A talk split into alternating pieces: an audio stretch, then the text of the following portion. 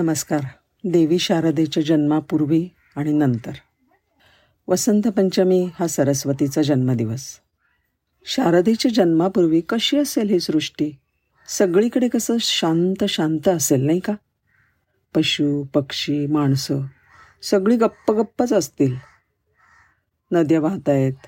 समुद्राला भरती होती आहे पण गाज नाही. जीवनामध्ये संगीत नाही नृत्य नाही. अनुभवाचं जतन किंवा मिळालेला आनंद तो उपभोगण्याची क्षमताच नाही. रोजचं तेच आणि तेच जाणीव शून्य जीवन असलं पाहिजे. वाघदेवीच्या पृथ्वीवर पदार्पणाच्या पूर्वी. शारदा स्तवनामध्ये समर्थ अद्भुत आणि अत्यंत सूक्ष्म असं तिचं वर्णन करतात. समर्थ म्हणतात जे जे दृष्टीने देखिले जे जे शब्द ओळखिले जे जे मनास भासले तितुके रूप जेचे एक मुख चार भुजा. पांढरे शुभ्र वस्त्र परिधान केलेली. कमळाच्या फुलावर विराजमान झालेली. दोन हाती वीणा एक हाती माळ आणि एका हाती पुस्तक धरून स्मितहास्य करणारी. असं देवी शारदेचं अत्यंत सुंदर रूप आहे. त्याच्यामध्ये बघा कमळ हे सृजनाचं प्रतीक. माळ हे एकाग्रतेचं सूक्ष्म प्रतीक. पुस्तक हे ज्ञानप्र ज्ञानप्राप्तीचं स्थूल साधन.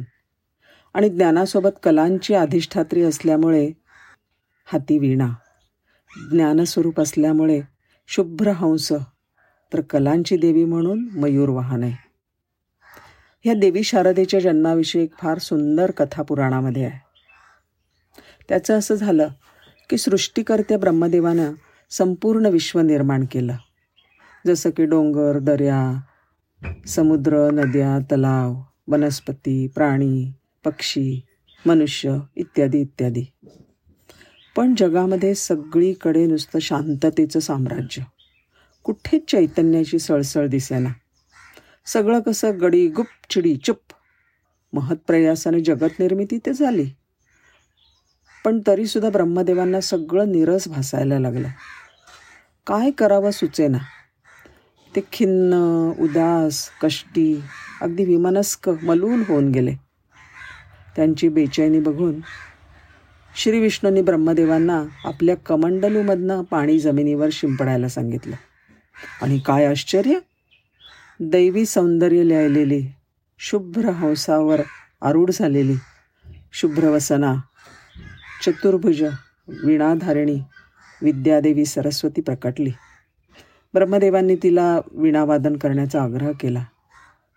आणि वीणेच्या त्या सुमधूर स्वर्गीय स्वरांनी पृथ्वीवरचं सगळं वातावरण आमूलाग्र बदलून गेलं. पक्ष्यांचा किलबिलाट प्राण्यांचे हंबरणं सुरू झालं. भ्रमरांचा गुंजारव पानांची सळसळ नदीचा खळखळाट विजांचा कडकडाट ढगांचा गडगडाट. पावसाची रिमझिम बोलायला लागली. मानवाला वाणी प्राप्त झाली.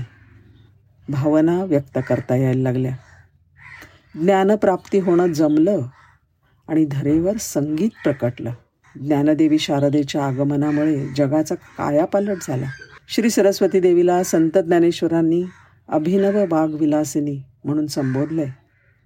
हे सगळं सृष्टीवैभव वसंतामध्ये प्रकटलं. हेच तर वसंत पंचमीचं महत्त्व धन्यवाद.